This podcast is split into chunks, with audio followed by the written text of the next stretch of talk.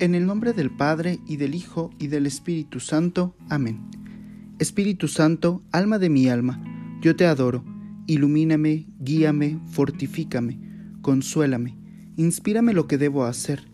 Dispón de mí porque prometo obedecerte y aceptar todo lo que permitas que me suceda.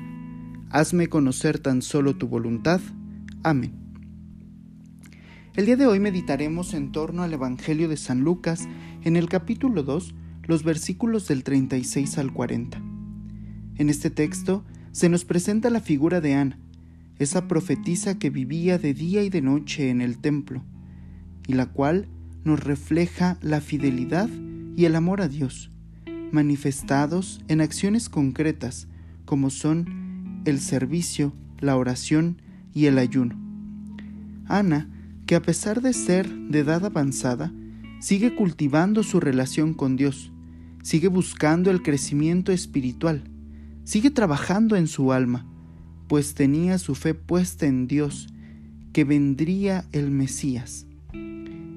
Es este trabajo lo que le permite tener un encuentro cercano con Dios, un encuentro con Jesús, el Mesías. Este encuentro mueve su corazón para dar gracias a Dios y anunciar la liberación del pueblo de Israel.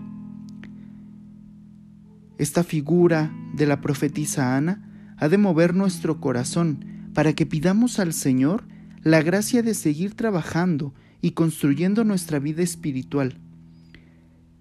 Que, seamos capaces siempre de dar testimonio con nuestras palabras, pero también con nuestras obras del infinito amor que Dios nos ha tenido. Para meditar de manera personal, Preguntémonos cada uno de nosotros, ¿cómo se encuentra mi vida espiritual? ¿Realmente doy testimonio de mi encuentro con Dios? Soy el diácono Carlos Cruz de la etapa de identificación con Cristo Buen Pastor. Saludamos a todos nuestros amigos, familiares y bienhechores. Que el Señor siga derramando sus gracias abundantes sobre cada uno de ustedes en este tiempo de Navidad. Dios les bendiga.